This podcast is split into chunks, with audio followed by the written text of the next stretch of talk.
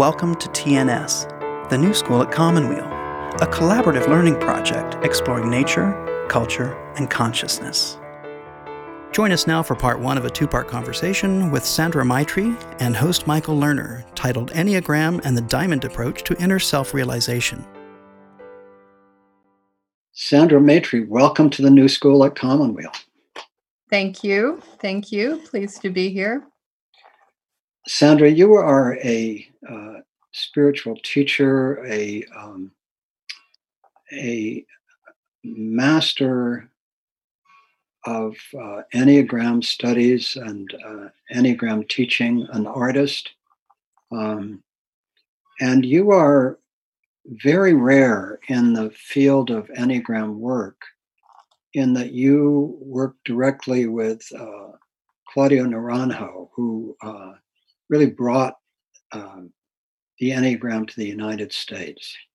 So it's a very great honor for me to have this conversation with you as we seek to uh, build a, a biography of your path to where you are today, uh, what I call a spiritual biography in, in our new work, uh, in our new school work. So I'd like to ask you um, to begin um, really at the beginning. Um, where were you born and raised? Where did you come from? Um, I'm laughing because I grew up in the military. Mm-hmm. And so I wasn't really, I was raised all over. Mm-hmm. Um, I was born in New Jersey, Fort Monmouth, New Jersey, and only lived there six months. Uh, and I think by the time I was 22, I added it up and I had moved 20 times. Hmm. What What did your father do in the military? He was a colonel in the army. Mm-hmm. And what was his work in the army? He was a an electronics engineer, and uh, he had he had been to West Point. Um, he was one of two Jews at West Point at the time that he was there. And he came from a very poor working class family. And so the depression was hitting, and he stayed in the military after West Point. Uh, West Point was the only way he could get to college. Hmm. So, anyway, he he uh, was very devoted to our country, and he did a lot of work during World War II. He designed the um, the China India Burma Communications Network. Huh. And uh, then when I was, let's see, when I was five and a half, we moved to France and he designed the NATO Communications Network. Wow. So he had real responsibilities. Yeah, yeah. Quite high level uh, engineer, electrical engineer. Yeah. And yeah. communications networks. Yeah. Right, right. Yeah. And what about your mother? What was she all about? Well, my mother was Miss Dallas of 1930. Wow. She was a beauty queen. She was mm-hmm. stunning. Mm-hmm. And um, she was really, however, a 50s wife. And mm-hmm. uh, so she gave up all career ambitions to be a homemaker. And how many uh, children did they have? I have an older sister. She's mm-hmm. 13 years older. Mm-hmm. Um, she was born. She was born four years before. Um, let's see, before Pearl Harbor, hmm. And so the war began, and my parents didn't really feel, or yeah, they they actually didn't feel that it was safe to bring another Jewish child into the world. They knew what was going on in Germany. So they were both Jewish. Yeah, both Jewish. Yeah. And yet your mother was uh, the beauty queen in a non-Jewish world, right? well, there's actually a huge, or at least there was a huge Jewish community in Dallas at okay. the time. Mm-hmm. And so, um, what was it like in your early years growing up in that family? What, what, what was the atmosphere like? What was the, the family like? Well, it was uh it, it was the military so it was really all i knew. Uh it was when when we left the military i realized it was actually a very unusual kind of childhood that i had. But of course at the time i didn't i didn't know that at all. And it was just a, a um, a time of for me at least a time of constant change you know anytime i made friends i would be leaving them mm. and uh, so i learned how to make friends very quickly mm. and my let's see my family itself um, well my sister went to college when we w- moved to france when i was five and a half and we'd been very close before then. She had done a lot of the babysitting and taking care of me. And um, so then I was pretty much an only child after that. And I had a series of caretakers in France, uh, several of which were amazing people.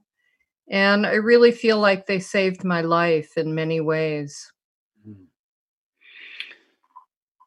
You told uh, someone else that you were in conversation with that at the age of eight or nine, uh, you began to have some strong experiences of the divine. Yeah. Uh, what was the first of those?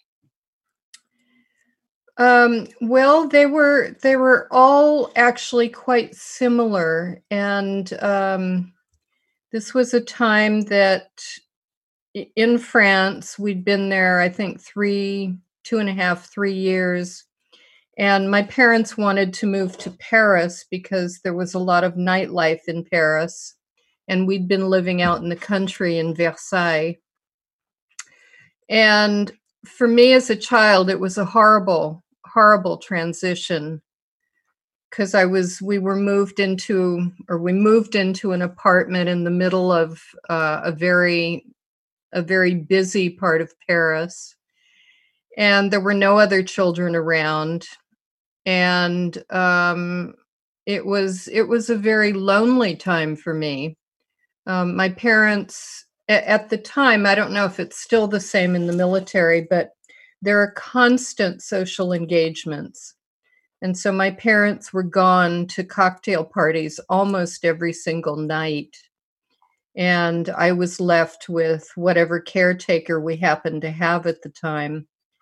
So I was uh, I was quite depressed. It was it was uh, I, I, recognize it now as a time that um, a pretty severe depression began for me, and at the same time, I started to have these experiences where somehow I I just knew um, I I suspect it's from a previous life, from previous practices I'd done in another life, but I would say my name over and over and over again until I would feel like I was leaving my separate sense of self.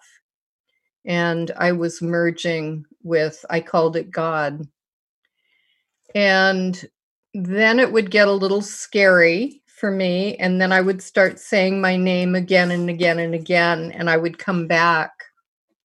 And I had a particular chair that I would sit on when I did this practice. What was the chair like? Huh? What was the chair like? Uh, it's a little antique French children's chair. Mm-hmm. I still have it. Mm was kind of like my Alice in Wonderland chair. So, um, how long would these experiences last?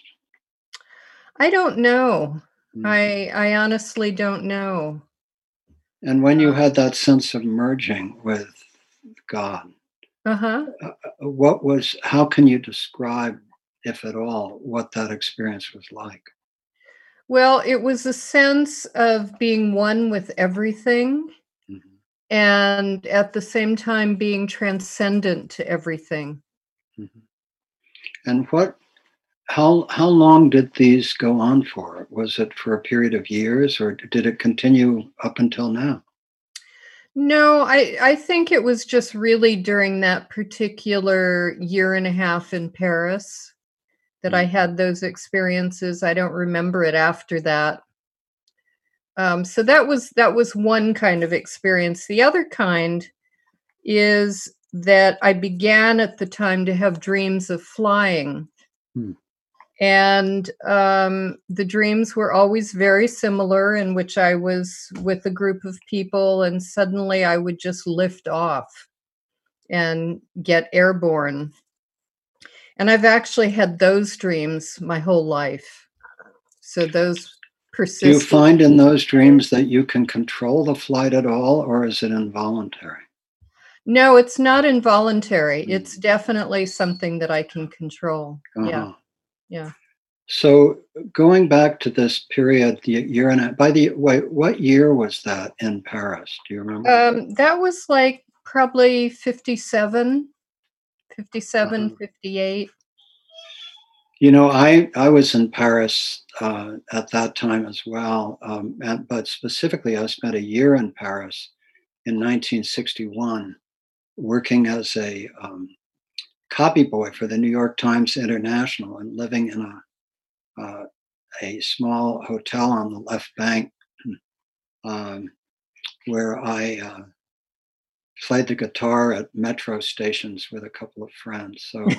Uh, it was a very uh, memorable period of my own life. But when I was there in 61, the um, de Gaulle was the president, and the um, the war with Algeria and the terrorism in Paris was going on. There were plastic bombs going off, and so on and so forth. So I can't remember what was happening politically in 57. Was No, it? that- yeah, what, sorry. what was it like? Go ahead. That was before de Gaulle. Uh, When de Gaulle came in, he actually threw NATO out of France. Oh, did he? Yeah, I forgot that. How Yeah. interesting. Yeah, that was why we came home. I get it. So, okay, so did the dreams of flying start about the same time as the Yeah. Okay. So Yeah. what was the impact on your depression, childhood depression, feeling so alone because your sister who you had been very close to had gone off to college. And so Mhm. you were alone. Your parents were at all these uh, functions that they had to attend. The caregivers saved your life. Uh, who who was the caregiver th- that you- that you most feel saved your life? Who was who was that person? Well, there were two of them actually. Uh, the first one was in Versailles. We lived in Mhm. Versailles for two years, Mhm. and we lived in a in a very big house. Uh, a, a little. Sh- it wasn't exactly a chateau, but it was a very big house on about um, a square mile of walled-in gardens and she there was a gardener's family who lived over the garage and uh, she had her name was leo and she basically came with the house Mm. and she did all the cooking and she did the housekeeping and she took care of me and she was uh, just amazing for me you know she was really there for me. And uh, she taught me French children's stories, and she would take me on picnics, and you know she would do a lot of things with me that that kids like to do, and that my Mhm. parents really didn't have the time or weren't really oriented toward. So Mm. she was she was huge. Mhm. You mentioned uh, in another conversation that um, I think the words were that your mother dabbled in Rosicrucian and tarot and other things. Yeah. When you, when you say she dabbled in it, was she personally serious about spiritual life, or were these sort of things that she kind of did on the side? Well, I think both in some ways. Um, I think actually she began getting into Rosicrucianism when we were in Paris. Mm. She was going through menopause at the time, Mhm. and I think she was pretty depressed herself. Uh, and she had a little altar, and um, she had a, you know, a whole a whole kind of uh, ritual that she would go through that I guess was part of the Rosicrucian Mm. system, and it seemed to help her a lot. And Mm. she'd always been she'd always been a little bit spiritually inclined. Mhm. Um, like one of her close childhood friends was a, a famous psychic, and Hmm. there was a lot of sort of um, I would say more lightweight spirituality in her Mhm. background. And your father, did he have any of those inclinations? No, he really didn't. Not at the Mhm. time. Not Mhm. at the time. Much later. Later, he found some of that. Later, yeah, yeah, in the 60s when everything Mm. was shifting and changing, and so Mm. was I. hmm You know, Mm. he started checking out some of the things that I was starting to get into. So you came back from Paris when de Gaulle kicked NATO out of France. Um, and where did you land then? We lived at a military base. It's about an hour north of Chicago, Fort Sheridan. Mhm. We were there for two years. And what was that period like for you? That was great. It was right on the shore of uh, Lake Michigan. Mhm. And at the time, it wasn't polluted. And so we could go swimming all summer there.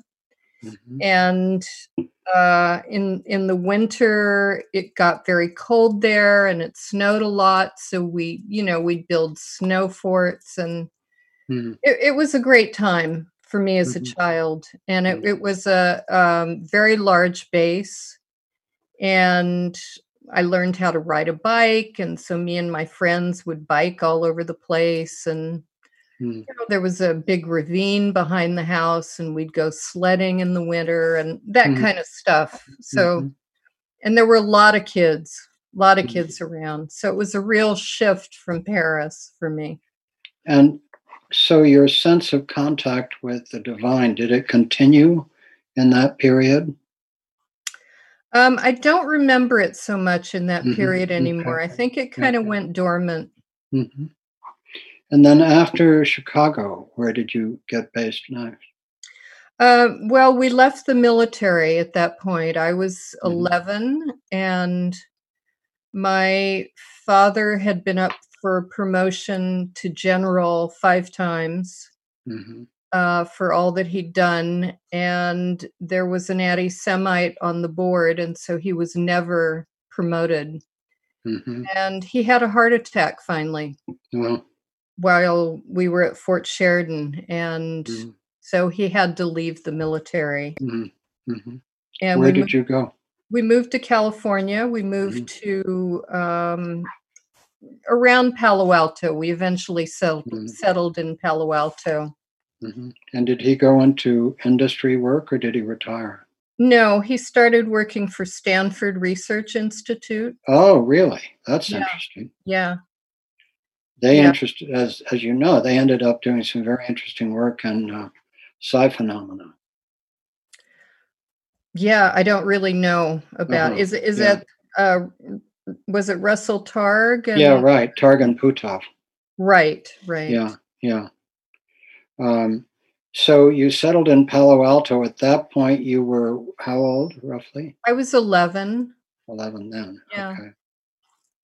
And uh, so, did you start going to school in Palo Alto? Uh-huh. Yep. What kind of school was that? Uh, it was just regular. I, I think I went to a. Um, I started out in an, the last year of an elementary school. I think I Mhm. was in sixth grade Mhm. or so. Um, and Yeah, it was just, it was uh, at the time, the schools in Palo Alto, I don't know if they're still this way, but they were really good, Mm, really good schools, very progressive.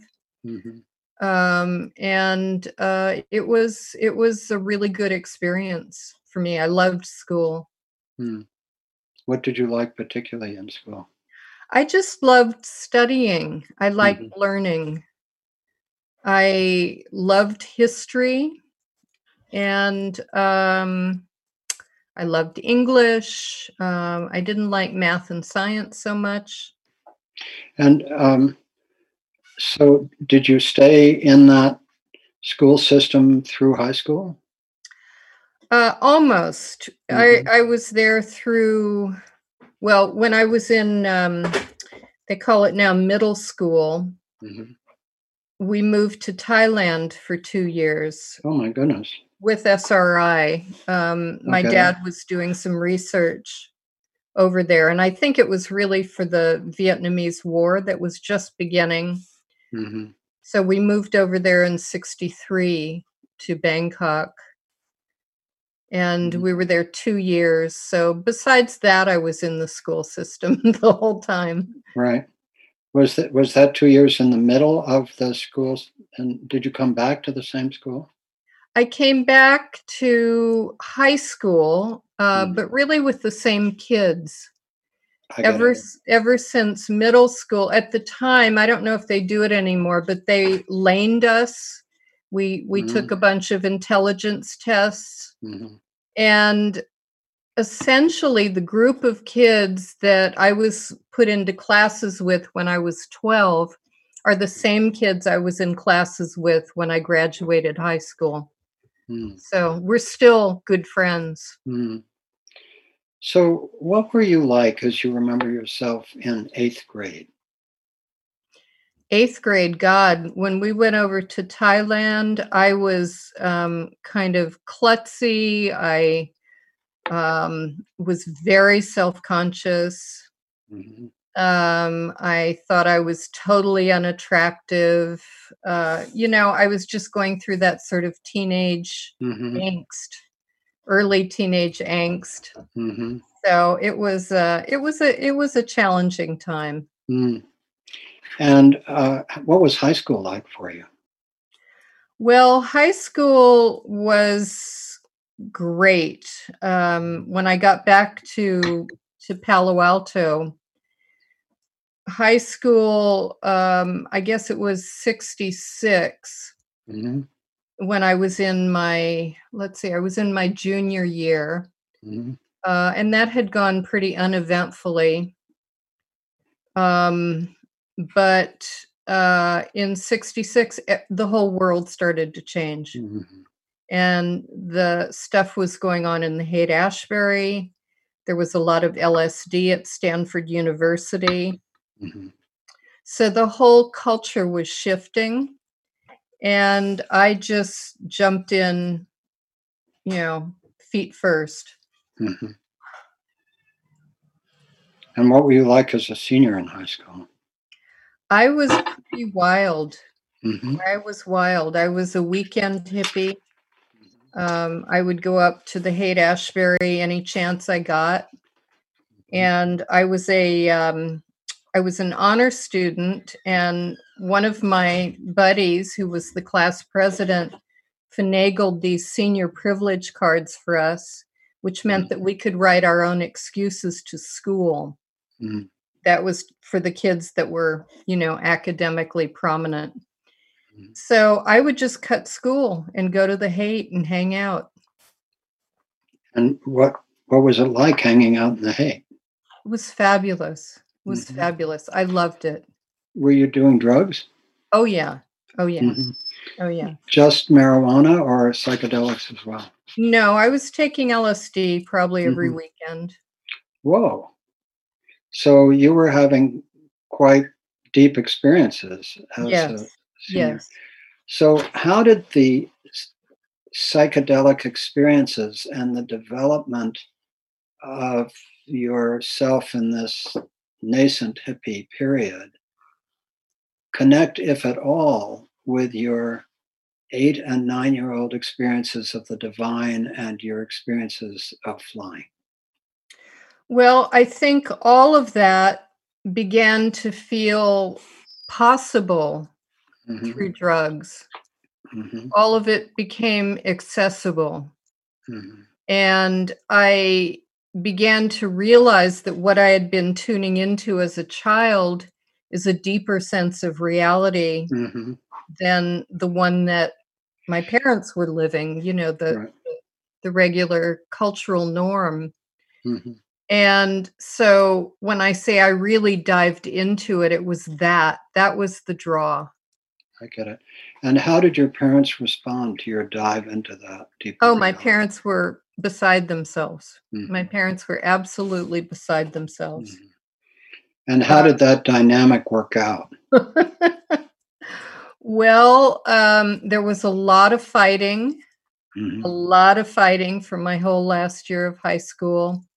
They sent me to a psychotherapist, mhm, and she was one of the people who really saved me during that time because she really understood me and understood what I was up to. mhm. and um, my my parents had sent me because I had um, I had gained like sixty pounds during that period. Um, when I was in Thailand, my girlfriends and I decided we wanted to look like the Beatles' wives and girlfriends, so we Mhm, dieted ourselves into nothing. Mhm, and it totally messed with my body. And when i started doing drugs i just i didn't care. You know i just kind of lost control. And so i'd gained a lot of weight. My parents were furious. That was really the main thing they were upset about. Was the looks. was the looks exactly. Mhm, right because i was supposed to find a husband and you know get married and settle down mhm, and I was destroying my prospects. mhm. So they sent me to a psychotherapist and she she was great. She would Mhm. mediate the fights we'd have. It was mostly my dad and me. My dad and I had terrible screaming fights. Mhm. Yeah. So it was like I finally found my voice, you know, Mhm. and I would talk back. And Mhm. that was in my family, that was unheard of. Mm. Were you at a phase? I mean, obviously you'd gained a lot of weight, but were what was your relational history with boys or girls beginning to be uh, as you went through high school? Well, it's a good question. I um I had always had boyfriends from the time I was like 4. I always had a Mhm. little boyfriend. Mhm. Um and then when I hit puberty, it kind of dried up, you know. Mm. I I I started to feel self-conscious and unattractive like I Mhm. said. And so I didn't have these little boy buddies anymore. Mm. And I um I don't know, I would get crushes on guys, but I was too shy to actually talk to them and Mm. so it was it was like that. So you weren't active. It was like crushes from a distance. Uh yeah, yeah, and I no, I did have a boyfriend. I had a boyfriend my junior year of uh high school. Mm. Uh and he broke up with me because according to my school psychologist who I went to see, I wasn't having sex with him. Mm. So that was the beginning of the whole hippie period, and I immediately started indiscriminately having Mm. sex. Mm. So I became sort of rampantly promiscuous. Mhm. What was that like for you? Um, it was it was freeing on the one hand, Mm. and it was also not very satisfying. Mm. You're listening to a TNS conversation with Sandra Maitri and host Michael Lerner. And so uh, after high school, uh, what did you do next? Let's see, after high school, I went to Israel for a year. Mm.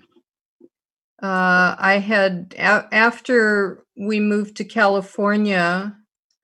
Uh, my mother got very interested in Hadassah, one of the Jewish Zionist organizations, and I, I think what was really happening in my family is we had always been very assimilated Jews. Mhm. And because of what happened to my dad, it was like when we got to California, it was like, okay, we're Jewish. Let's find out what that's all about. And so I also joined a the, the kind of children's version of Hadassah, Young Judea. And then um, on our way back from Thailand, we had stopped in Israel for a couple of weeks. And I had met an Israeli at a party there, and we had corresponded. This is when I was like 15. Uh, and so I wanted to go back to Israel and find out what would happen with him. So that was that was a big motivation for going to Israel. And as soon as I got there, the relationship tanked. Um, but uh, anyway, so I spent a year in Israel. Were you on a kibbutz or what? Uh, we were all over. We we spent the first five months in Jerusalem, studying Hebrew and doing a lot of studying Jewish history and Mm. religious history and so forth. Um, and then we were on a moshav for a month and a kibbutz for three months. hmm And what was what year was that? This was we we got there right after the uh, Yom Kippur War, so it was sixty seven. So I was there 67, 68. And um, what happened?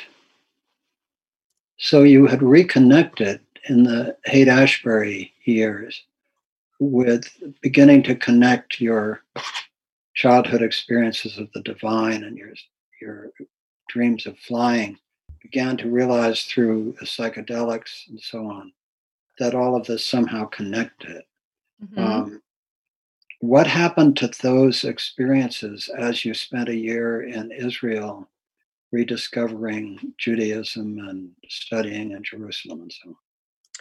Well, the the main thing that happened in terms of what you're asking me about is that in our in our Jewish philosophy class things got to a point where I was telling the teacher that I believed that God was everywhere and inhabited everything and that I had seen that. I knew that. Hmm. And he didn't believe me. Hmm. And he said, if you really believe that, you're not a Jew. How strange. And I said, How okay. deeply strange. And and I said, okay, I'm a heretic. And he said, no, you're too ignorant to be a heretic. How lovely. so it was kind of the beginning of the death knell of my engagement with Judaism. Whereas if he had in- interested you or known about or been competent to tell you about Jewish mysticism, it could have taken a whole different direction. Right, right. It might have, Right. yeah. Right. Yeah. Yeah. And I, uh, being over there when I was on kibbutz, we were bombed twice. Hmm. The kibbutz was right under the Golan Heights, and um, the I guess it was the Jordanians. Yeah, we were kind of in the triangle um, of Israel, Jordan, and Syria. Hmm. And um, I- it was just I, I realized, you know, this is not for me. And the whole culture in Israel at the time, I don't know if it's still like this, but it was it was very much a survival mentality. And I was way beyond that culturally. It it just it was not a fit for me. Just to connect our lives again, I went up into uh, the Golan Heights with the Israeli troops during that war as a war correspondent. Wow. And then I was in the first group of American war correspondents to cross the Sinai Desert uh, right at the end of the war. My what happened was I had been on a Fulbright in Brazil after I graduated from Harvard. In 1965, I graduated. 65, 66, I had a Fulbright in Rio de Janeiro. And then I came home and was about to start graduate school at Yale. And the war was taking place. So my brother and I both got press passes, mine from the Washington Post and from the Atlantic Monthly, and my brother Steve from the Village Voice. And we both flew over because at the time the war started, it looked like Israel was just going to get wiped off the map. And um, by the time we got there, Israel had was already that had already taken out the uh, the air force of uh, of uh, the Arab states involved, Egypt and so on, and um, but there was still a lot of fighting going on. So I hitched a ride with the Israeli troops up into the Golan Heights. And what happened was, once the commander at the head of the Jeep convoy realized, actually, it wasn't the Golan Heights, it was the mountains, or the hills adjacent to the Golan Heights that were still part of that area. But we didn't go into the Golan Heights itself, which was famous, famous uh, battleground. But when the commander realized that um, there were some American correspondents at the back of the of the convoy of jeeps. He told us to get out and walk back to Israeli lines. So the closest I came to getting killed was walking back toward the Israeli lines at nightfire with the Israelis waiting for invaders. And mm-hmm. there were three or four of us, and the the other the others were terrified because they were old enough to be terrified, and I was young enough at least, or whatever, my psychological makeup was such that I was slightly oblivious to the fear. But then I went down to the Sinai and went across the Sinai in the first convoy of jeeps. And that was like a Fellini movie because there was desert. And then there were these dead bodies just scattered across the desert like flowers, like blood flowers. And there were all these burned out tanks and half tracks. And then you could see the Egyptian soldiers walking about 200 yards off the road back toward Egypt. So mm-hmm. it was that experience that convinced me because I had thought about being a foreign correspondent. I worked for the Washington Post and uh, in in um, in summers in college. That I wasn't going to be um, a war correspondent. I I realized you could get killed and life was too precious to me. Mm-hmm. So, anyway, it's interesting uh, since we're both of a certain age how our lives have kind of intersected here. You know, yeah. uh, and at Yale, um, I was the hippie assistant professor. I taught the course on the counterculture, mm-hmm. and uh, and uh, also taught uh, political theory. Uh, but in any case, um, I actually wrote a, an article for government and opposition called Anarchism and the American Counterculture, which was looking at the relationship between anarchist theory and the counterculture. So you and I, uh, you're younger than I am, but um, you and I both had these meaningful encounters, both mm-hmm. with Israel and uh, with the counterculture. Um, yeah. And they had profound effects on both. Yeah, yeah, yeah, definitely. So when you came back from Israel, uh, what did you do then? Uh, I went to UC Berkeley. Mm-hmm. My couple of my girlfriends were there, and uh, we got an apartment together.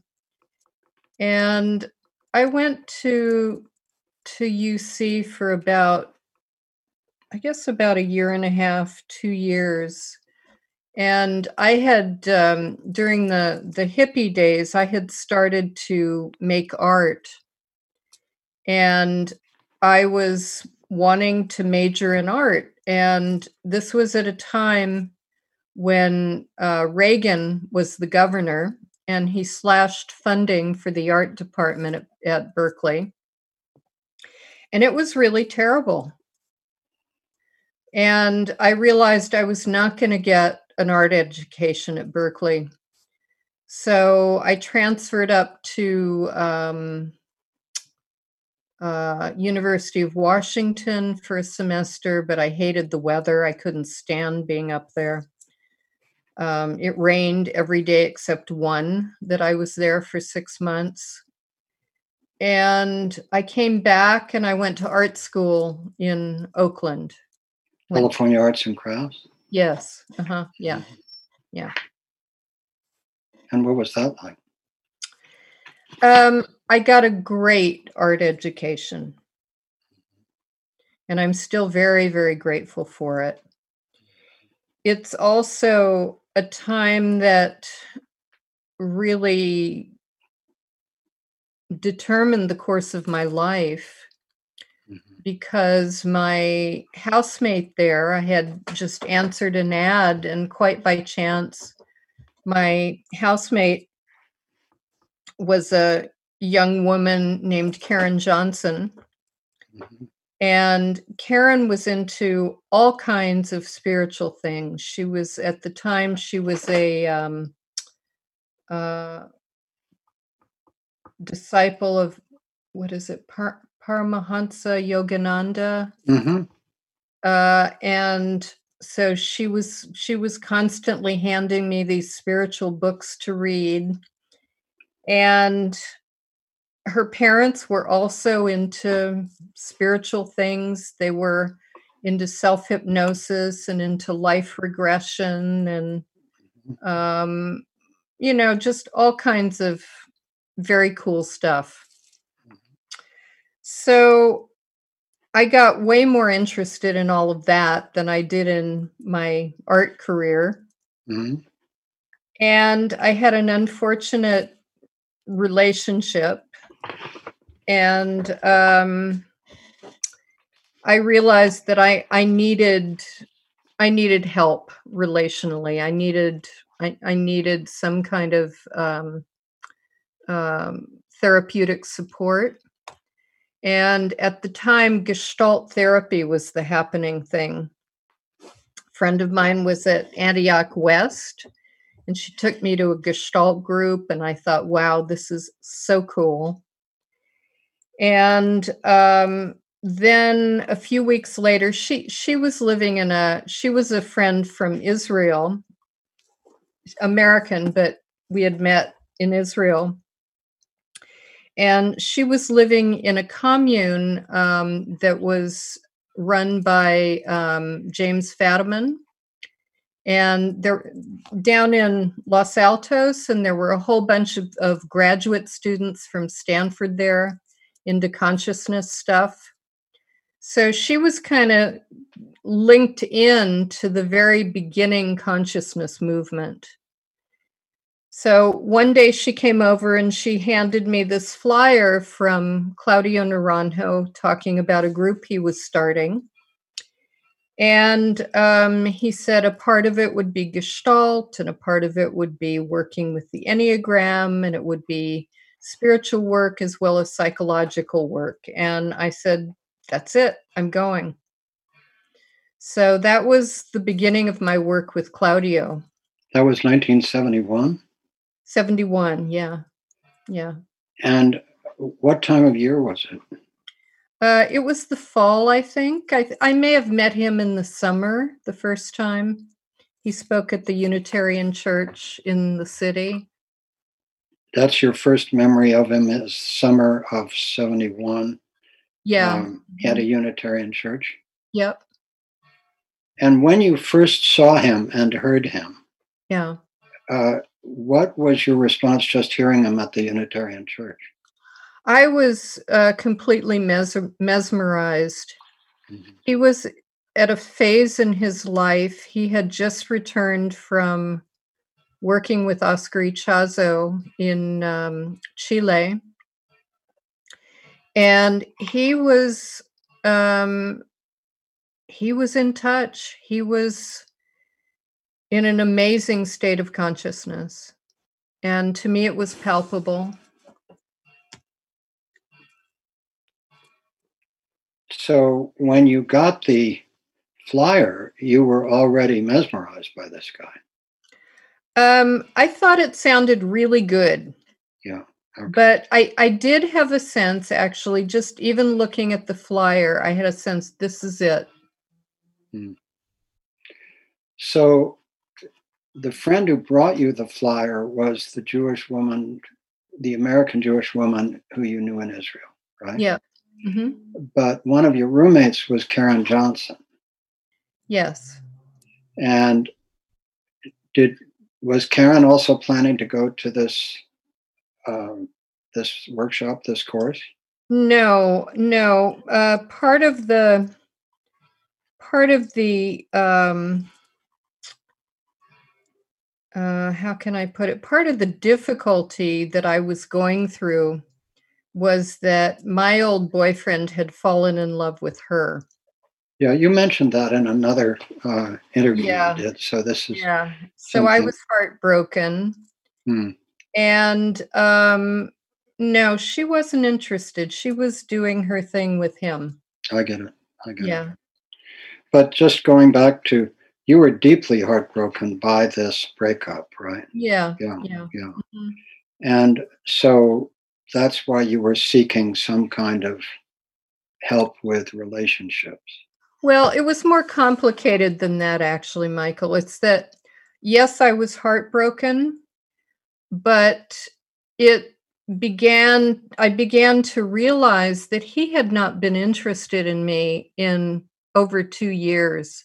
And Mhm. why was I hanging on to this Mhm.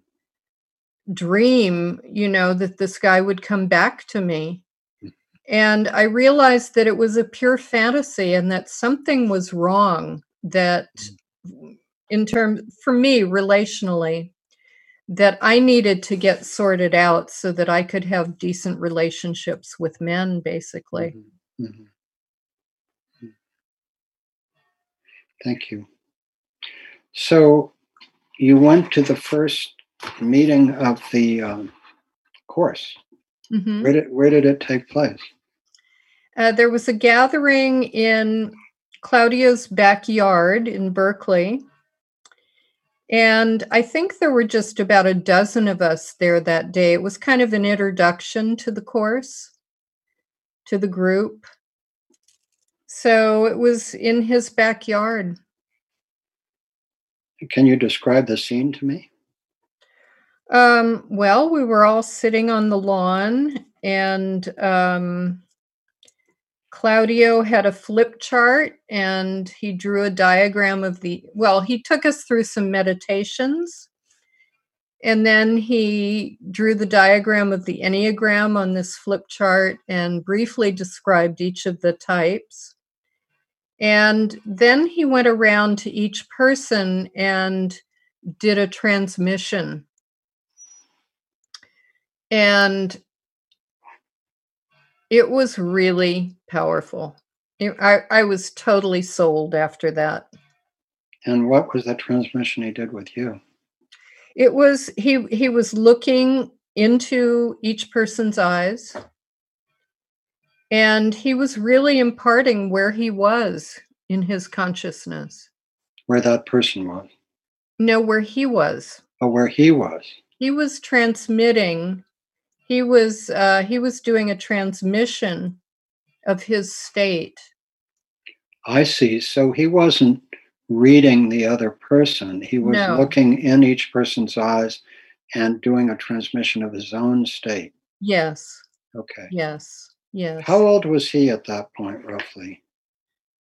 Uh, let's see. I think Claudio was 20 years older than me, so he must have been I was like 21, 22. Yeah, so he's 41 or so. Yeah, yeah, thereabouts. And I've seen photographs of him. Is, I mean, I also have watched. Uh, actually, one of the real regrets of my life has been that I didn't meet Claudio Naranjo when I could have, because I've been in the Bay Area uh, since 1972, um, and I could have met him. Um, but I've watched tapes of him, particularly tapes in, of his older years.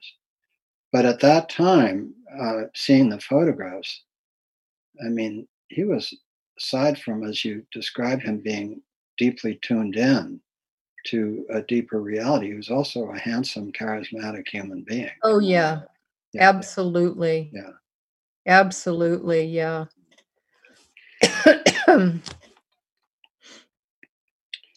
So, so many places we could take this, but let's go because what I want to do is come back to Naranjo and also to Ichazo, but I want to keep our our the sort of trajectory going here.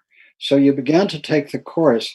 You know, it's interesting when I read more about the course and listened to the another one of the interviews that you did online. I had always thought that these groups were like 12 or 15 people, you know, but in Mm. fact they were 50 to 70 people, right? Mhm, mhm. And Yeah. so, one thing that interests me about that is that he was teaching this as part of an esoteric teaching that was not to be public, uh, and that he felt strongly about that. And in the long run, he became very upset when the first books began to come out and distanced himself from, uh, you know, went back to uh, Chile and uh, distanced himself from the making it public what was the distinction in his mind between teaching the enneagram and and the and spiritual work from an esoteric tradition to 50 to 70 people who show up and um, that not being public. How did he understand that? Well, the group wasn't, after a time, the group wasn't open to people. all right So he really saw it as a mystery school right and that he was carrying on the tradition of a mystery school. okay i get that And and I think he felt that the time was right. I know he felt that the time was right to bring that wisdom to the West. but not to make it public it would be a mystery Yes. school in the west but not public Yes, and he wanted to really train people before anyone did any kind of teaching uh, of of the material at all, and it was you know only with his permission. only with his permission that that, that people would teach. Yeah. hmm Did he, in fact, before he got disillusioned with the publicity, uh, uh, bless some people to teach the tradition? Yes, there were a number of SAT groups. The organization was called SAT, Yeah, for Seekers After Seekers after Truth. truth. And my group was the first of the SAT group, but I think I think there were four or five of them ultimately. And uh, the later ones were not taught directly by him. They were taught by people he had trained and asked to teach. Were you given permission to teach?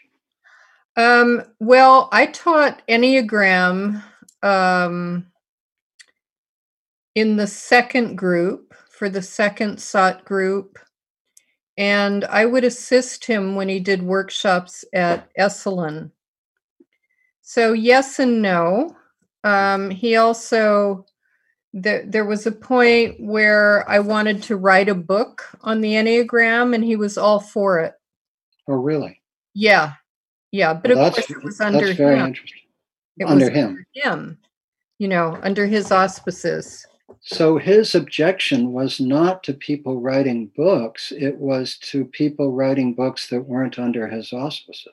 No, I think the real rub in the 80s was that people were just publishing one side of the Enneagram, only the psychological part, Right. separate from the spiritual part. Right. And not as part of an ongoing teaching school. mystery school. Right. Yeah. Yeah. So Helen Palmer was the first of those, wasn't she? Yeah. right. And my understanding is that uh, she worked with him, at least what I've heard, I don't know, but somewhat briefly. Is that correct? As far as I know, yes. As far as you know, I mean, I have high regard for Helen Palmer's work, very high, but I'm just trying to. Mhm. You know, I've said to you that one of the things that amazes me is that no one that I know of has done a a comprehensive history of the emergence of the Enneagram uh, as a psycho spiritual teaching. I'm Mhm. just astonished. It's such an amazing opportunity, and it should be done now because even though Ichazo and Naranjo are dead, uh, you and some of the other people who were part, and Hameed Ali and others, are still with us. You know, Mhm. so one would think that somebody would be doing what I'm doing with you, which is Mhm. to do, you know, in-depth spiritual biographies of people who were part of the original teaching group. So, you know, that's part of my motivation, quite aside from my very high regard for you as a teacher of Enneagram. Um, and I- I don't know your work as a spiritual teacher, but I, I believe it to be of very high quality. But I certainly know your work as a teacher of Enneagram, and I think it's extraordinary. So so what I hadn't understand, I had this series of misapprehensions. I thought they were smaller groups. Now I understand they were 50 to 70 people. Couldn't quite figure out how that worked with this being a mystery school that was not public. Now I understand you wanted to write a book. He encouraged you, but he encouraged you because it would be under his supervision. Right. Mhm. And what bothered him was when people started teaching this as a uh, enneagram of personality and not embedding it in psychospiritual work. Yes. Okay, Yes. that's very helpful to me. Yes. So, uh, so what happened to you uh, after you did those courses, or put it differently? What was this is a much better question. What was the impact of participating in those courses and working with Claudio at Esalen and so forth? How did how did your spiritual journey shift as a result of that experience? Well, it was really the the formal beginning of my spiritual journey. And I had a lot of openings. I had a lot of experiences that were uh, the kinds of things I had experienced doing drugs, but without. Mhm. Um, I learned a huge amount about myself because we were doing tremendous amounts of psychological work as well as lots of different spiritual practices. So, on the one hand, there were huge openings. On the other hand, I very quickly, largely through working with the Enne um, the Enneagram, got down to a very deep sense of deficiency. Part of what I've come to understand over the years is that at the core of our ego structure is a sense of emptiness or lack. And most people do all kinds of things to try to cover over that lack or fill it up or somehow get away from it but doing the work that we did it got it was it was right there for me and um it took me a long time to get through that so there there were kind of twin legacies i would say from that whole period The twin legacies being what? well a, a, a transcendent kind of opening Mhm. more and more access to true nature and simultaneously more in touchness with a deep sense of personal lack You're listening to a TNS conversation with Sandra Maitri and host Michael Lerner. Is there any way that you can describe what were to you maybe one or two or three of the deepest openings that you experienced? well let's see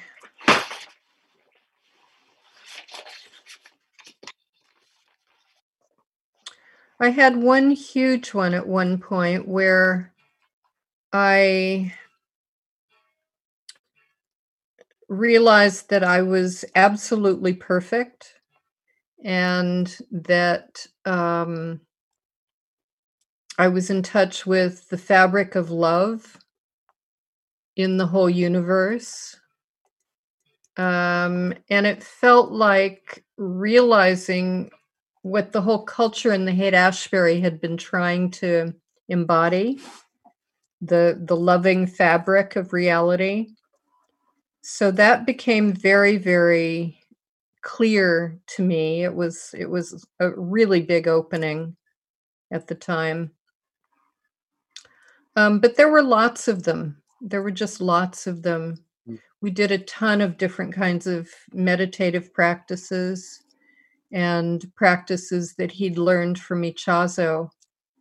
And uh, lots of them were were um, were big, important, useful. You know, you- one of one of them. I'll. I'll give you another Yeah, yeah, example. thank you. He had us do a one day. He had us do a death meditation, pretend that we were dead. And of course, there was a long preamble getting into it, um, but it was extraordinary. Hmm. It was quite an extraordinary experience of leaving everything, letting go of everything, letting go of everyone, letting go of this sense of self. Yeah, it was really huge.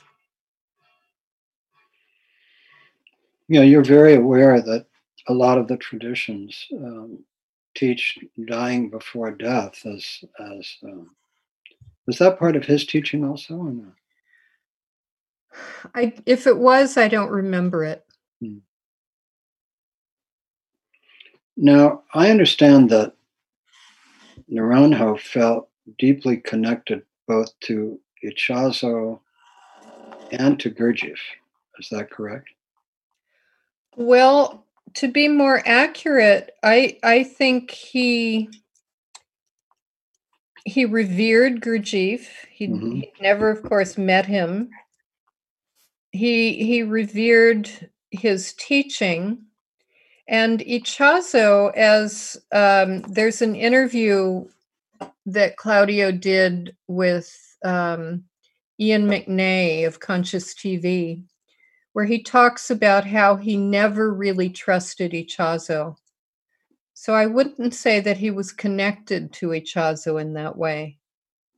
He learned a lot from him, but I don't think he ever quite regarded him as his teacher. How interesting. I I thought I had listened to that interview, but I, perhaps I didn't get all the way through it to that critical point. Um, so he never really trusted Ichazo. That's fascinating. And um, yet he did feel, is it not true, that when he studied at Arica with Ichazo in the desert of Chile, that that's where he he found the foundation stones of his understanding of Enneagram. Mm-hmm. But then, as you pointed out, uh, uh, Naranjo, as a psychiatrist, uh, came to um, came to the study of Enneagram with a tremendous amount more context and object relations, uh, psychology, and many different psychiatric traditions, Karen Horney's work, and so forth. Um, so he was beginning to build out in fundamental and transformative ways what he had learned from Naranjo.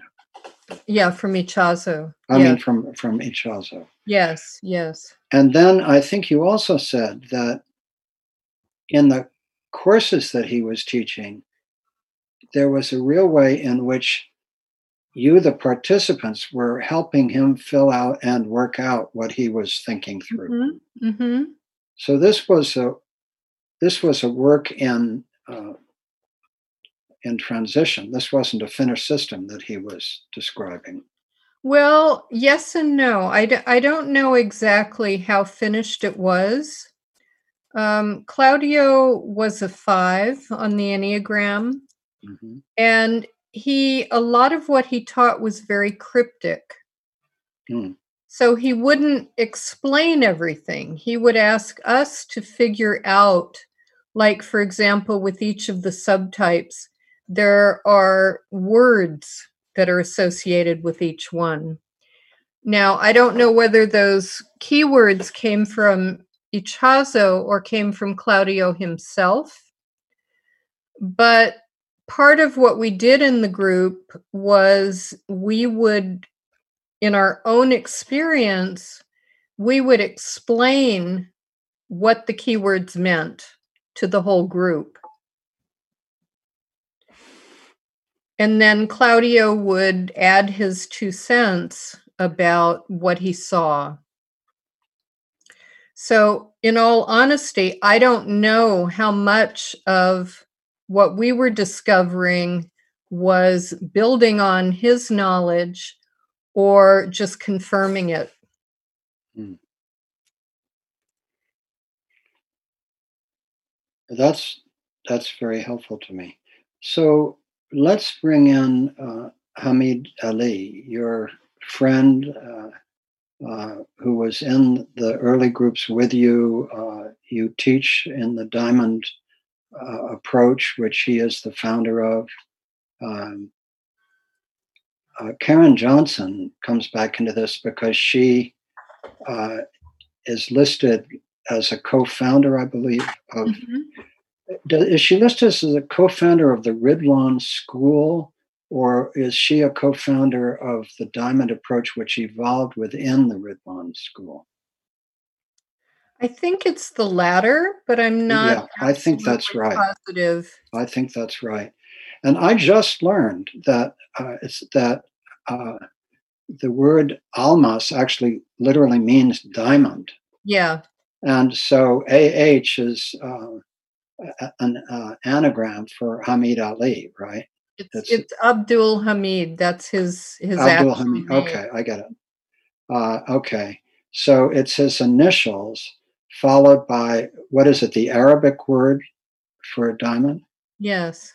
and so the diamond approach. So let's just talk about the spiritual tradition out of which the word diamond comes in the diamond approach. Where where did he take that from?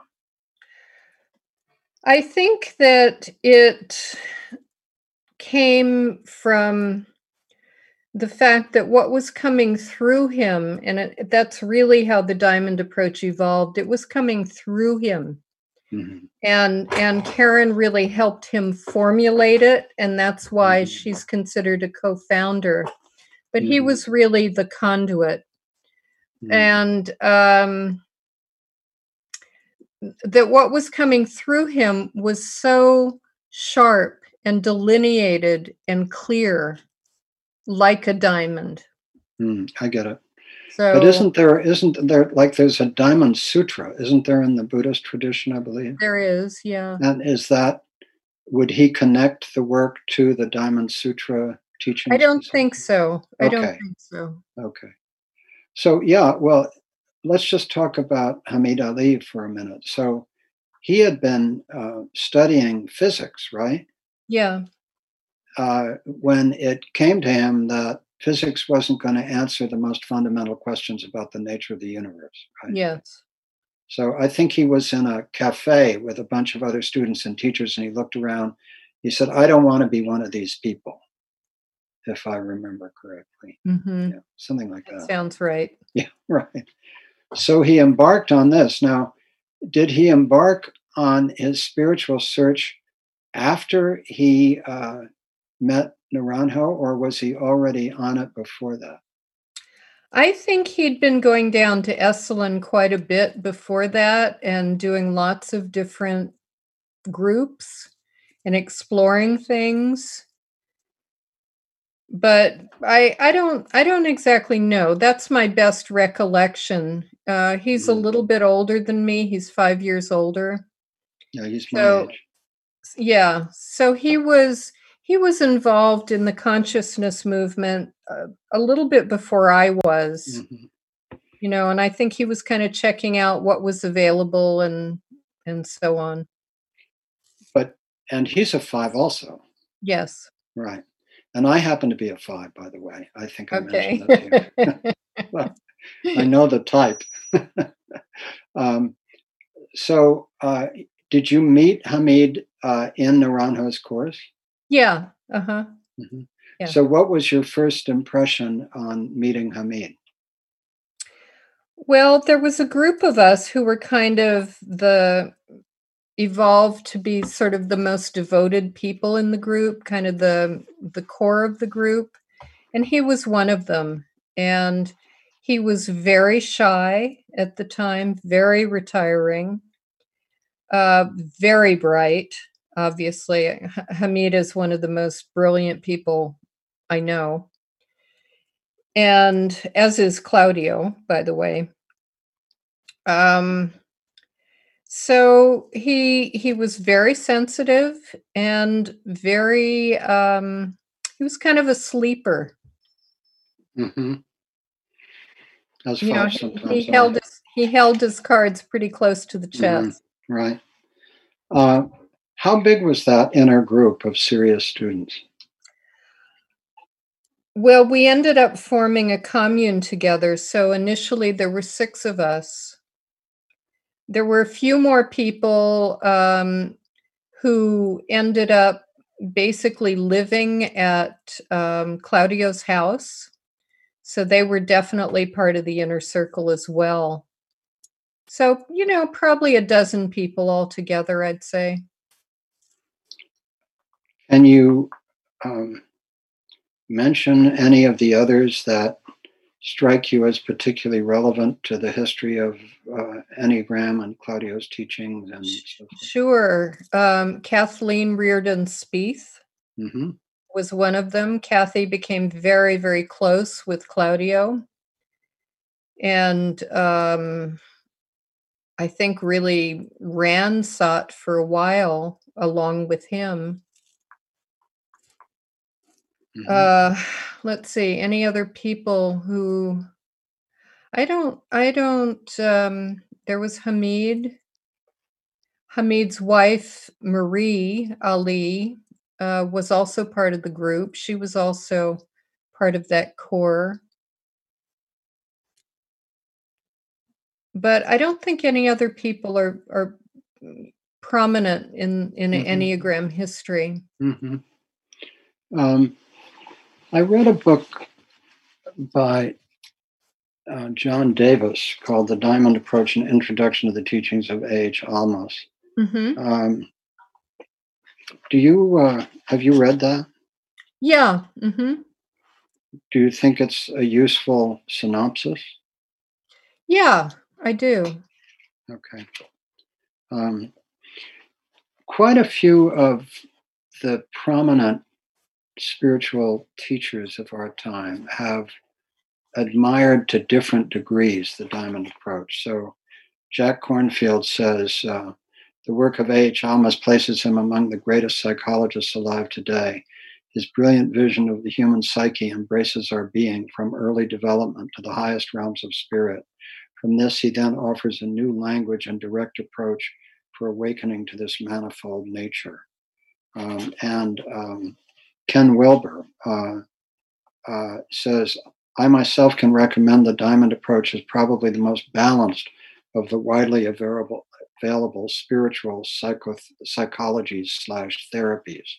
Now, Ken Wilber then went on to disagree with Hameed Ali H. Almaas on, if I recall correctly, the nature of infant experience. Is that correct? Have you followed that? At all? Vaguely. Okay. Vaguely. So there are these kind of, you know, there are these places, but the point I'm really making is that I'm trying to situate the diamond approach in the context of, of psycho-spiritual traditions. And mm-hmm. I think what I'm saying is that intellectually, uh, uh, the diamond approach is highly regarded by not just intellectually, psychologically and spiritually, highly regarded by some of the great teachers of our time. Mm-hmm. Yeah. But I, and this is, I'm just trying things out with you. It seems to me there's always a big distinction between what you can learn from something in writing and videos and podcasts and then in being in the presence of somebody.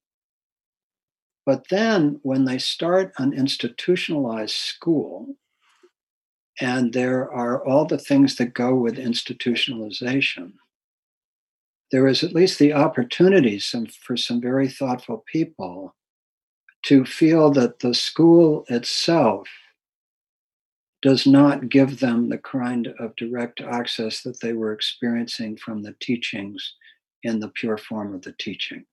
Mm-hmm. Uh, because I, I have friends who were deeply into it who ultimately left uh, the school. And, uh, and I think it's important in a balance trying to tell the story of this. They felt that there were dimensions of it that began to feel cult like to them.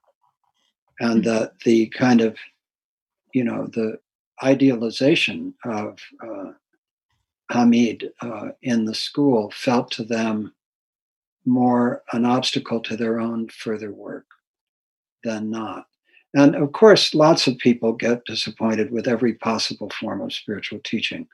But I guess the question I have for you, since you teach the diamond approach, since you are a close friend of Hameed and uh, uh, you know a very senior teacher in the tradition, um, do you think that uh, do you think that it is a challenge in any spiritual tradition that doesn't want to deify its founder uh, to avoid um, that kind of challenge that I think goes with institutionalization of spiritual teachings. Mm-hmm. I know mm-hmm. that's a long, complicated question, but I think you know what I'm getting at. Yeah. Yeah, yeah. I, I think that what you're getting at is is true. It's a it's a it's a definite danger. And the the thing that to me has felt very clean about the way Hameed has led the Ridwan school is that from the beginning, he's always emphasized that this isn't about him. It's not about a teacher, it's about a teaching. And the teaching itself, if a person hangs in with it and really does the practices, it is transformative. Hmm. And people uh, now there i mean there there are many many groups. I, I don't even remember how many groups there are right now. So most people don't have a lot of contact with hameed at all. And um, those people are blossoming and changing. Mm. i mean that's that's why i teach this work because it really does help people open up and shift. mm-hmm in very fundamental ways and it did that for me.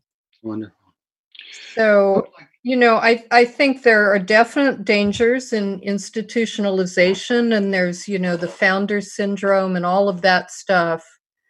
Um, but i think i think Hameed's really done quite a good job keeping it as clean as possible. I find his writing extraordinary. I mean i have um, I have the Pearl Beyond Price. I have the Inner Journey Home, Soul's Realization of the Unity of Reality. I have Space Cruiser Inquiry, Guidance for the Inner Journey. Um, and uh, I obviously have uh, Facets of Unity, which is an extraordinary book on the Enneagram of Holy Ideas. So um, I find his his work um, remarkable. Um, but I'm trying to understand the whole context, both his writing uh, and uh, his teaching, and then the institutional expression of it through mm-hmm. the school. Yeah, yeah. I want to suggest that we just take a five minute break and sure. stretch, and you know, because this is intense work. Let's give ourselves five minutes.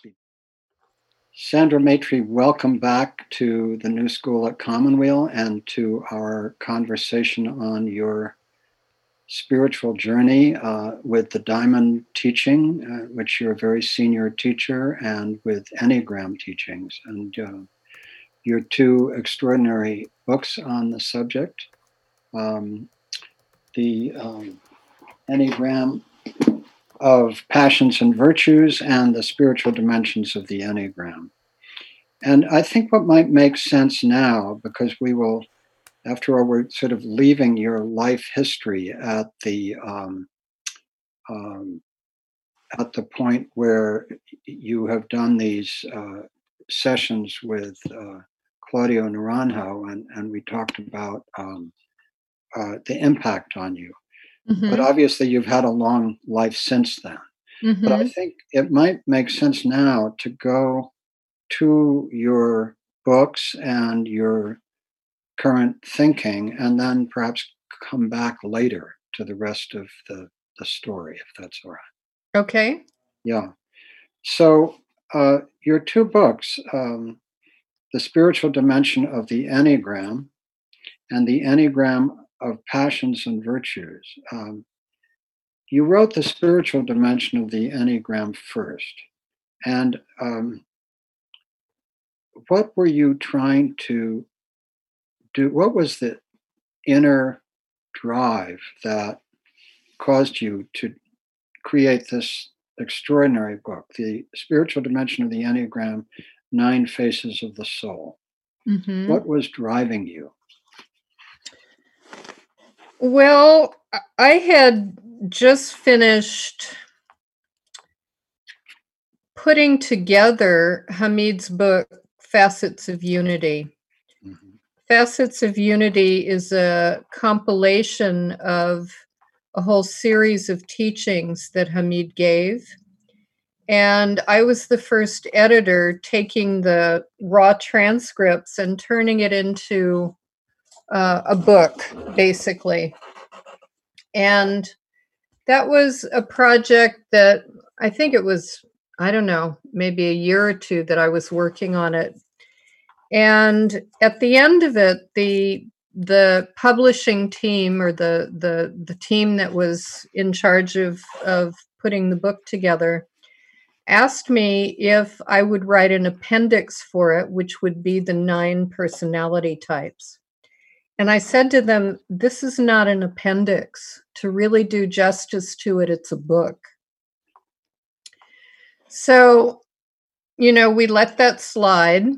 And I had been teaching Enneagram for, God, I mean, off and on since I was 24 and um, I taught it. I, I lived in a Buddhist meditation community for a couple of years. I taught it there.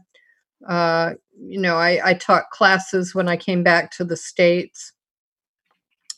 And so I had become, um, let's see, I'm trying to find the right words for it. I was, um, I felt like the Enneagram system was not being expressed in the context in which I learned it as a spiritual tool. Uh, at the point where I started to write my book, people were doing all kinds of stuff, you know, like how to find a partner using the Enneagram, using it in business, using it for publicity, things like that and I I was a real purist in those days and it was like, you know, that's not what the system is all about. So I wanted to write a book about the Enneagram that was really grounded in spiritual understanding. So that the linkage of our psychology as one of the nine types is directly derivative, out of our disconnection with true nature and to really connect those dots so that was that was why i set out to do it You're listening to a TNS conversation with Sandra Maitri and host Michael Lerner. I find these two books really extraordinary. The second one, The Enneagram of Passions and Virtues, uh, that came out, um, what, how many years after the first one? The first one was 2000. Second was 2005. Is that right? Yeah. Mm-hmm. And you know what's really fascinating. I mean, that your your coverage of the different points is fascinating, but for me, what's particularly fascinating are the the chapters and sections in both books where you're doing overviews. So, example, in the first book, you have a very substantial introduction. Um, and then you have a chapter called The Inner Triangle and the Fall. Um, and um, then you go into the types. And then at the end, um, you have uh, the inner flow and the child within. Um, and uh, then you have the subtypes and the wings and determining years. In the Enneagram of Passions and Virtues, um, you have um, chapter one, the Enneagram, the soul, the passions, and the virtues. Then you go into the, the types. But then uh, you have a really interesting approach, which uh, the way you group them is um, the outer directed corner, two, three, and uh, you know points nine, eight, and one. The image corner, three points three, two, and four. The fear corner. Um, so in that book, um, the um, you have some amazing diagrams, which I haven't seen anywhere else as vividly done. Um, but um, the the I guess what I'm coming to is that we learn in some ways the most about your approach from the places where you decided to do chapters of overview that just weren't on the points alone. Am I making sense to you? Um, not exactly. All right. Uh, so let's just take, for example, um, the chapter on in uh, the spiritual dimensions of the Enneagram called The Inner Triangle and the Fall. Right? Uh-huh. Mm-hmm. So, what were you trying to convey in that chapter on points nine, three, and six? I was trying to convey how we can see within the map of the Enneagram a sequence of what happens for all of us psychologically mm-hmm. as we develop a personality structure.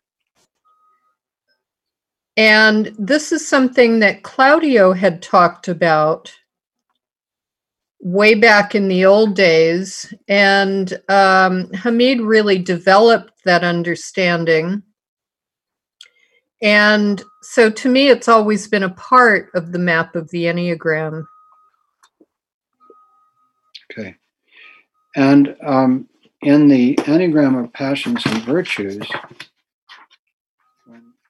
get to the overview chapters there, um, uh, the first chapter um, is the kind of overview. Mm-hmm. And um, I think, all right, I'm not necessarily doing the most articulate job of describing this, but you write there abandoning the old spiritual model of the ego as enemy or devil needing to be overcome or extinguished.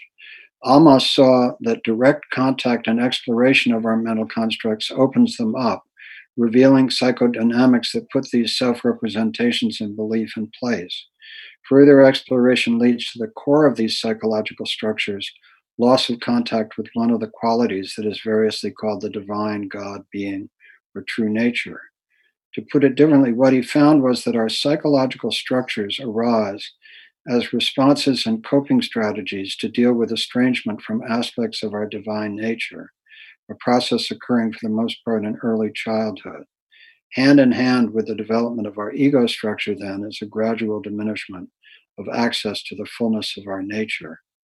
Key to the Diamond Approach's method is learning to be present to our here and now experience and exploring and inquiring, inquiring into the inner terrain that we encounter, uh, and so so forth. So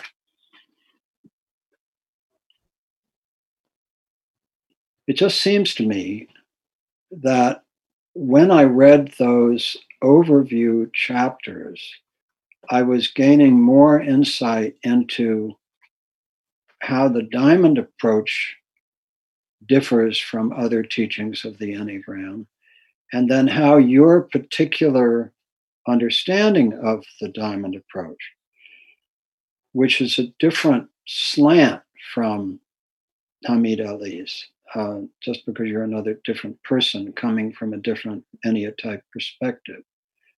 Um, I learned more in those chapters than I did when you were focused on the points. Is that uh-huh. clearer? Sure. Sure. Okay. Okay. Yeah. Yeah. Because in those chapters, I'm really explicating the theoretical mindset from which I'm coming in the descriptions. Right. So, for example, somewhere in one of the two books, and, and one of the things I've noticed about at least the good Enneagram teachers is that they're kind about their differences with others. Uh, they're respectful. So, for example, a lot of people come to the Enneagram through Riso and Hudson's The Wisdom of the Enneagram. And you have a very respectful treatment of, uh, of that somewhere where you say, um, uh, you know, Riso and Hudson's theory of different levels of personality development is all very well and good for what it is, but a prison is still a prison even if the walls are expanded. And your approach was you want to help people get out of get out of jail. You want to help people get out of mm-hmm. prison. That's yep. an example, right?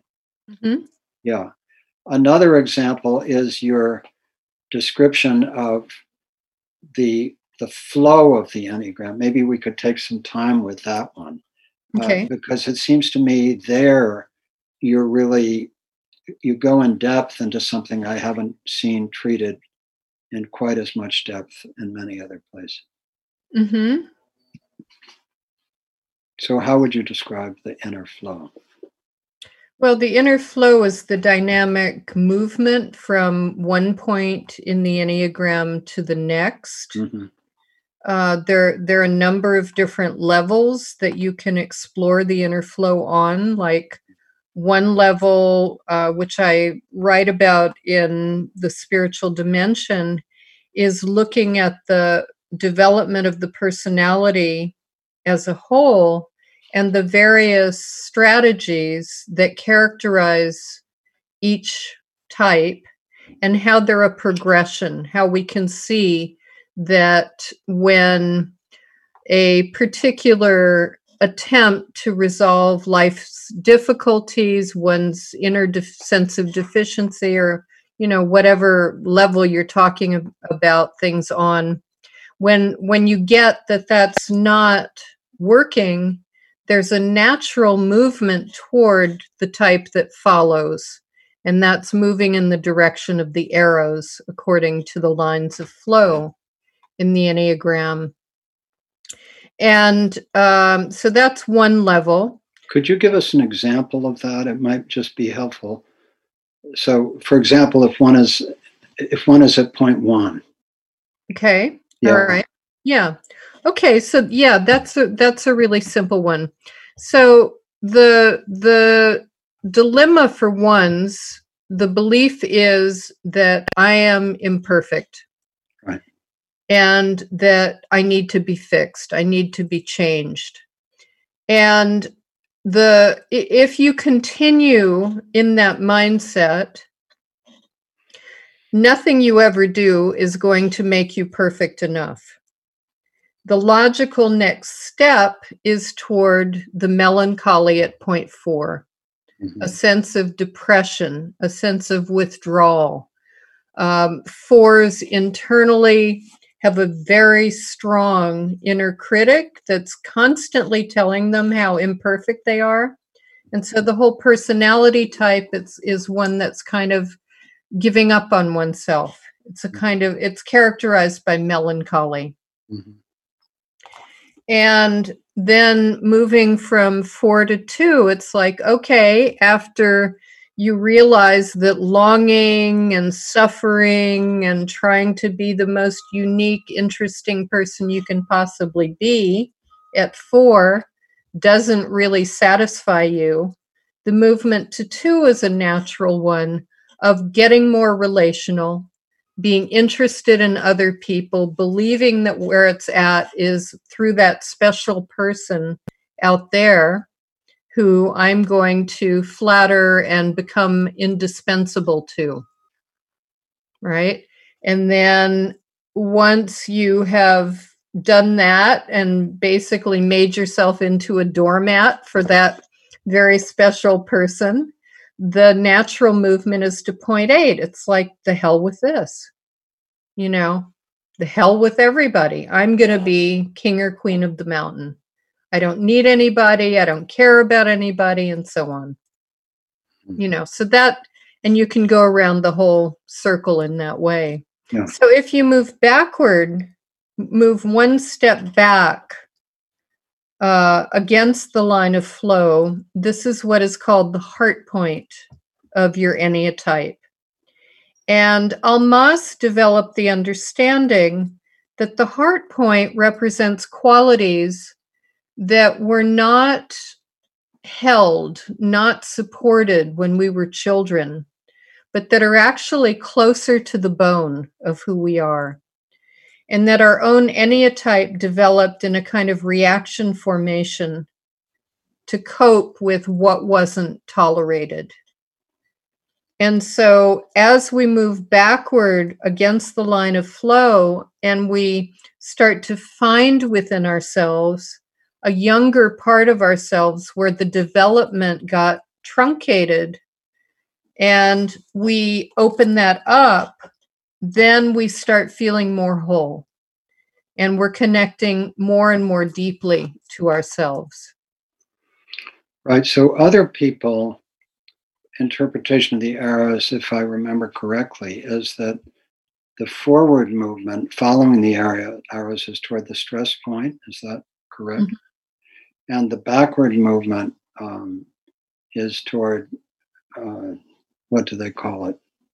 Um, do they call it the heart the heart space? I think I think some people call it the integration point. Yeah, the integration. Okay. The, so Hameed's interpretation and yours is that the backward movement is to that part of us that was not nourished in childhood, that was not paid attention to. Yeah. Right. Yeah. And actually has qualities that are forbidden, that are taboo right. to us. So for me, um, as a five, if, and again, you have to forgive me because I've only studied this for five or seven years, and being a five, I do it intensely, but I, am still a beginner. Mm-hmm. Um, as a five, my heart point is eight, right? Yeah. Mm-hmm. And my uh, stress point or uh, whatever is 7 mm-hmm. And um, so, just to further develop that a little bit, I mentioned this to you in a preparatory conversation.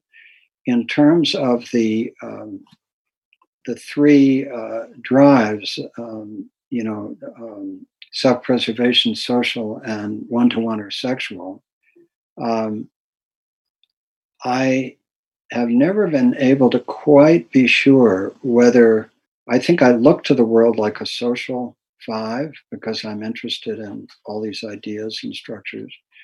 But it seems to me that the driving force in my inner life is very much one to one. So um, do you agree with the theory that the the three self-preservation, uh, social, and sexual, that those three uh, qualities or drives that they stack on top of each other? That there's one in the top, one in the middle, and one in the bottom, and the bottom one often reverses. That's something that I Mhm. get from Beatrice Chestnut, but is that Mhm. broadly agreed? Um, well, what I learned from Claudio is that we have one central instinct, one subtype, and then the other two instincts, the keyword switches. Oh, I see. They switch. Yeah, the of Oh, the the- other two. So it's not exactly a stacking like you were talking about. Oh, okay. So that's that's a useful distinction. So we have one dominant and the other two switch. They they switch in terms of what characterizes them. In other words, let's say you're a self-preservation type, Mhm. then your social relationships take on a more sexual orientation. Your social relationships take on um, well, they take on a more sexual orientation and vice versa. I get it. Interesting. Okay. So is it true that uh, as a five, for example, that when I move to eight, that I can take on the higher parts of eight as opposed to lower, or does that just depend on the level of evolution that one is at? Well, the the system that that we learned the enneagram from Claudio, Mhm. there wasn't this higher or lower notion, Right. right? You're either you're either enmeshed in your personality structure or Yeah. you're more or less free from it. Okay. So I think what people are talking about when they use higher and lower has to do with the degree of realization of a person. Mhm. But I'm not sure about that because it, it wasn't part of my understanding around the Enneagram. I understand that. So, uh, Claudio brought many different psychological uh, systems into this, but uh, Karen Horney seems to play a particularly important role in a lot of the books. Yeah. Can you say more about why Karen Horney was so important to Enneagram studies? Um, I just know that she was very important to Claudio's understanding. I've never actually tracked how that correlated to what he developed in terms of the Enneagram. So I don't I don't think I can really answer that question.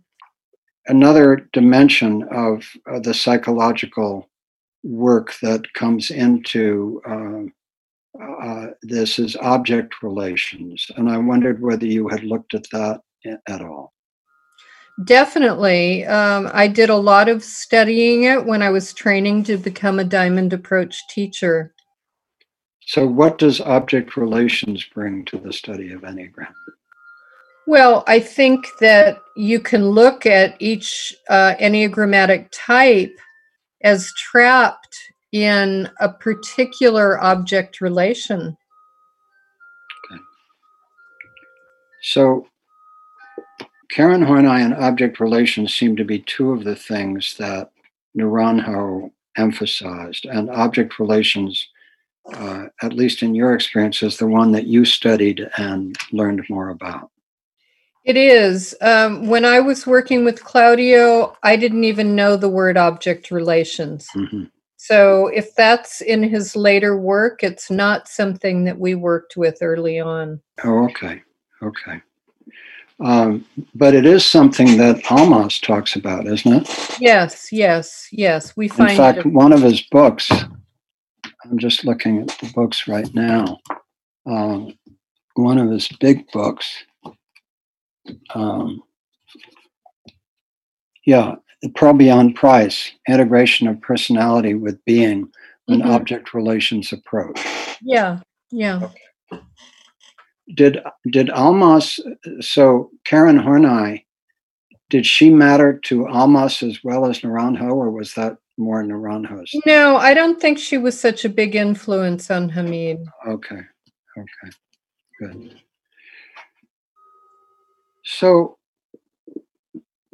you wrote these two books in 2000 and 2005. Um, let's go back to your own journey out of the early work with Hameed and as you became an Enneagram teacher, um, what happened in your life that were significant developments um, as you moved into later years?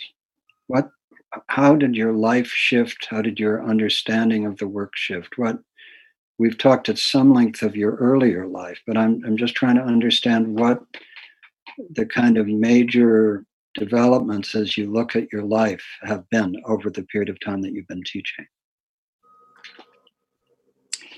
Uh, let's see, over the period of time I've been teaching, I would say that some of the major influences and events happened before that. Um, okay. After the group ended with Claudio, uh, I did a number of things. I taught the Fischer-Hoffman process, um, as did Hameed. That was, you know, that was something we did together. And um, I also became trained as a Vipassana meditation teacher and lived in a meditation center for a couple of years. Um, and really, it wasn't until I discovered the diamond approach that the inner sense of deficiency that I had talked about, that I was left with from the work with Claudio, that that resolved. And that's what really grabbed my attention about the diamond approach that it was a way of working that um, meditating and any of the other work I had done did not touch. You know, it was actually um, touching parts of myself that had been impenetrable before. So, really, my life changed as soon as I started um, working with the Diamond Approach and and became Hameed's student instead of just his friend. And that was a long time ago that I was in my mid 30s or early 30s, I guess, when I started working with the Diamond Approach so it's been it's been almost 40 years and um, the the world I live in is a completely different one than the the world was that I was moving through when I started. So it's been um, it, it's been a very gradual shift. Uh, I I can't say. I mean, I, I can't look back on specific things that were like, you know, huge that shifted everything. It was much more a gradual shifting of my sense of reality, both inner and outer, hmm. that's happened over that time. Yeah. So that's very useful to my understanding because what I had begun to think was you had these experiences with Naranjo and I hadn't understood that there was a whole different level of realization that took place after you discovered the diamond approach and became a student of Hameed's as well as a, a friend and colleague. So, um, so that's important because it it really distinguishes between what you got from Naranjo and what you got from the diamond approach. Yes, I what I got from Claudio was openings. Mm-hmm. What I got from Hamid was learning how to walk through those openings, mm-hmm. learning how to realize them and integrate them and digest them. Mm-hmm.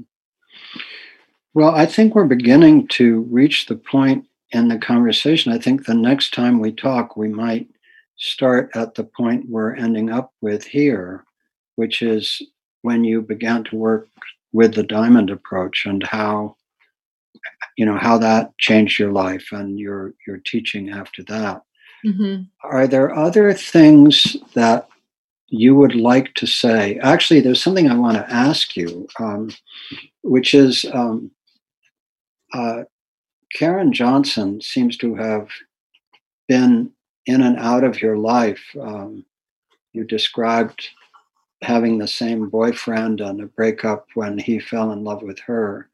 And um, then uh, you were, and at the time that you took Hameed's course, uh, Naranjo's course, she was not involved. But then she did become involved and is very involved uh, with him to this day. So, what has that been like for you? What has that relational dance with Karen Johnson been like? Well, it's been it's been huge. Uh, Karen's really been someone who she's she's younger than me, but she was very much of a mentor for many many years, and um, I don't know. We've just played very significant parts in each other's lives. Uh, I introduced her to Hameed, and that was how their collaboration began. Mm-hmm. And um, then, you know, back uh, through her, I came to the Diamond Approach. Uh, and so we've we've really kind of cross pollinated each other's lives mm-hmm. tremendously and um, our relationship has shifted and changed along the way. Mm-hmm. Uh, and I have tremendous respect and admiration for her. Uh, and, you know, our relationship isn't the same as it was when we were kids. Isn't that true for most of us? About right, people right. who've been really significant in our lives. Right is there anything else as we just bring this segment to a close and, and look forward to our next conversation?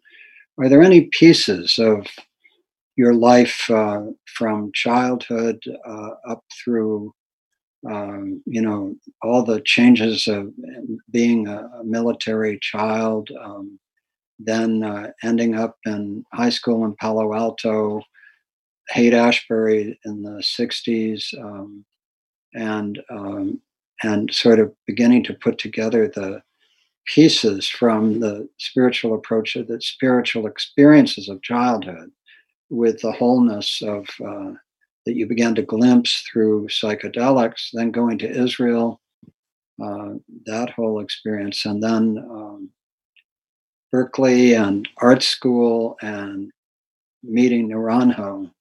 Um, I think I'm beginning to grasp this segment of your life. Uh, is there anything else you'd like to add that we haven't talked about that seems important if we are to understand your journey from from this earlier part of your life?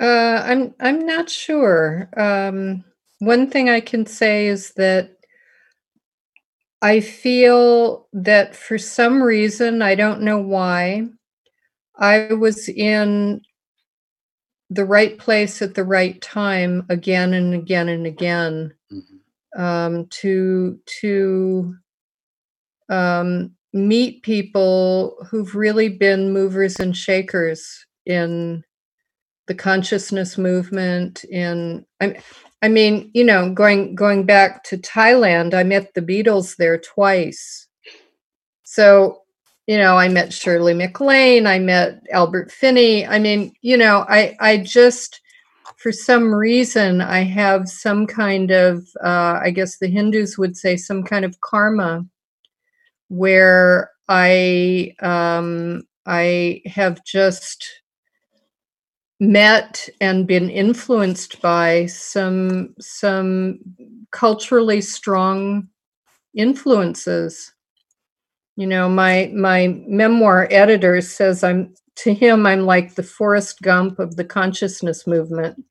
Isn't that beautiful? He was just shocked reading my memoir about all the different spiritual teachers that I came in in contact with. You know, so I mean to me it's not unusual, but I guess to other people it is. It's it's just mm-hmm. been my life. Do you like what God has made of you? Oh, definitely. Absolutely. Absolutely. Yeah. What a blessing to be able to say that. Oh, yeah. Oh yeah. I mean, I I could have died 15 years ago and it would be fine. Hmm. You know, I could go I mean, right now during this pandemic, if I go it's fine. Hmm. You know, I I've had a very full life and Mhm. the rest of it is really service. Hmm. What is your view of uh, what happens to the soul after death? Well, I think it depends upon a person's state of realization. Mhm. Um, I think if there's a deep state of realization that it's it's uh it can be a pretty seamless journey. Mhm. Um, but I But think is it a seamless journey back into the ocean of consciousness, or is it a seamless journey into another incarnation? I think that depends on the soul Hmm. And what their job is. Would you like to reincarnate, or would you like to go into the ocean? I'm not sure I want to come back to this planet. I Mhm. think given the the ecological crisis we're facing, I think it's going to be a tough world Mhm. for the next generation. I'm not eager to come back here. In this particular moment in time, there are some people who are hoping that a great spiritual realization will take place and that we will figure out how to get it right. Uh, that is a beautiful hope. Uh, do you, what do you think the odds are that that's how it's going to go? Unfortunately, I don't think the odds are very good. Hmm. I know that given my own life and how much time and work and dedication it's taken that we're we don't have that kind of time. Hmm. So I I I hope so. I hope so. But if it turns out that we don't have a collective realization that enables us to change the trajectory, then um, what do what do you teach and what do we tell our children um, to sustain them in uh, this Kali Yuga that we seem to be in? to learn how to be rooted in a reality in which those are waves on the surface, Mm. to find the bottom of the ocean and to learn how to abide there. Sandra Maitri, thank you beyond words for being willing to have this conversation with me. I'm very honored by your candor and your your willingness to help me stumble toward an understanding of your own work and uh, your teaching and and the immense piece of history of Enneagram that you have not only participated in but been among the leaders Thank you. And Thank we'll you very much, Michael. we'll come back for another another conversation. Okay. All right. Okay. Sounds good. You've been listening to a TNS conversation with Sandra Maitri and host Michael Lerner. Thank you for listening to TNS, the new school at Commonweal. The new school at Commonweal is directed by Michael Lerner. Our program coordinator is Kara Epstein. Our audio producer is Ken Adams. And our theme music is by Suzanne Ciani. Visit us online at tns.commonweal.org. That's tns.commonweal.org. Commonweal is spelled C O M M O N W E A L. You can also find us on SoundCloud, iTunes, Facebook, YouTube, and Vimeo. Thanks for listening.